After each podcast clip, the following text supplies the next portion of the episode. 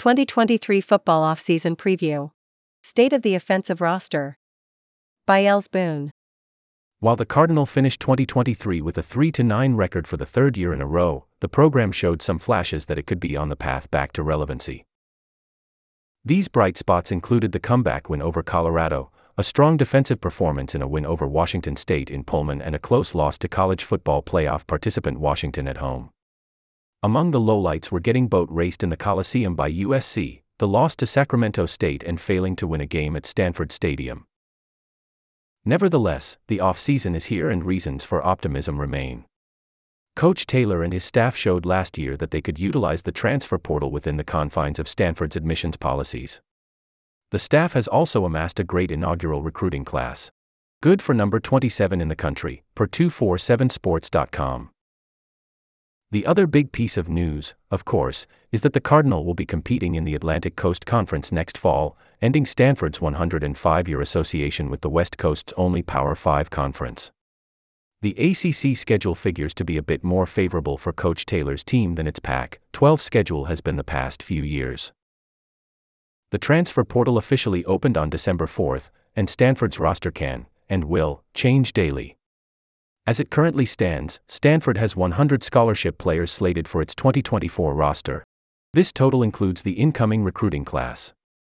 The NCAA allows a maximum of 85 scholarship players, so 15 athletes will have to either transfer out of the program or drop out of the recruiting class.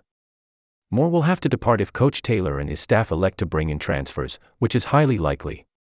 In short, expect to see some departures over the next few weeks and know that the sky is not falling, roster fluctuations are a necessity. Though there is a strong chance this article will become outdated very soon, here we will take a look at the state of the offensive position groups. Quarterback. After weeks of unpredictability at the quarterback position, sophomore Ashton Daniels emerged as the Cardinals' top option in the quarterback room. Sophomore Justin Lamson served as the running quarterback and essentially represented the entirety of the offense's running game. Junior Ari Patu, who was the favorite to win the position a calendar year ago, was stuck as the third string and never got a chance, even when those above him struggled. Unsurprisingly, he announced his decision to transfer after receiving his degree in the coming months. Of course, the eyes of the Cardinal faithful will be on incoming four star freshman Elijah Brown out of top ranked Mater Dei. We think Stanford will once again have a wide open quarterback competition this offseason, so don't rule out freshman Miles Jackson to take a jump and compete. But for now, we see the most likely outcome to be a continuation of the end of this year. Daniels as the primary quarterback with Lamson coming in for certain situations, especially in short yardage. Running back. Stanford's running game never really got going in the 2023 season, though the shaky offensive line definitely played a role in that. Regardless, none of the Cardinal running backs developed into the go to ball carrier. The team did not have a back who rushed for more than 230 yards on the season. Senior E.J. Smith, who received 53 carries for 216 yards, has already entered the transfer portal as a graduate transfer. The son of Hall of Famer Emmitt Smith came into Stanford as a highly regarded recruit but was unfortunately not able to reach his projected heights. Senior Casey Filkins finished the season with one less rushing yard than Smith and could return for a fifth year on the farm or follow Smith to the portal. Freshman Cedric Irvin showed flashes in his first season, finishing with 113 yards and a touchdown, and could develop into the bell cow if Filkins elects to move on. Sophomore Ryan Butler, a transfer from Princeton, was mostly used in short yardage situations, only receiving 18 carries. Stanford has three running backs in its incoming recruiting class Cole Tabb, Chris Davis, and Micah Ford. All three are similarly rated, and at least one of them figures to receive playing time in their first year of action. If Filkins leaves the farm, it would not hurt to look to the transfer portal for a more proven option in the backfield. Tight end. Stanford's passing game was supposed to revolve around senior Benjamin Yurosek, but the tight end from Bakersfield, California only played in six games due to injury, recording 16 catches for 239 yards and a touchdown in those appearances. After the season opener against Hawaii, Yurosek was for whatever reason not a focal point of Troy Taylor's offense. Attention now turns to what Yurosek decides to do in the coming weeks. He came into the season as one of the top tight end prospects in college football, but a lackluster 2023 campaign hurt his draft stock. He could still enter the draft, return for a fifth year, or enter the transfer portal where he would be one of the most coveted transfers in the country. Sophomore Sam Roush was the Cardinals' most productive tight end this season, fielding 28 passes for 288 yards. If Yurosek departs, Roush will be Stanford's main man at the position. Often injured senior Lucas Unger will most likely move on to help with scholarship numbers.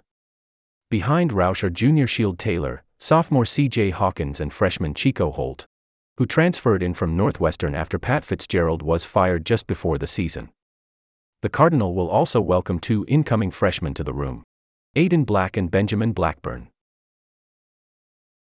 Wide receiver Elic Ayomanor is a star.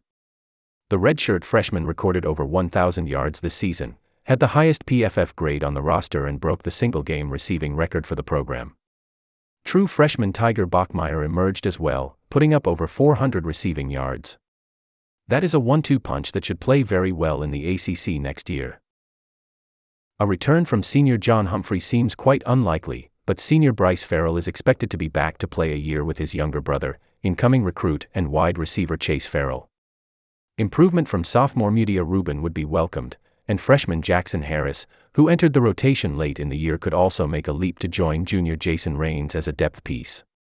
Incoming freshmen Emmett Mosley and Emmanuel Ross are intriguing prospects, and given Bachmeier's emergence this season, another true freshman could certainly make their way into the rotation.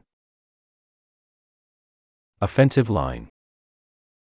This unit got decimated by the transfer portal last offseason, and, as expected, was the weakest group on the team.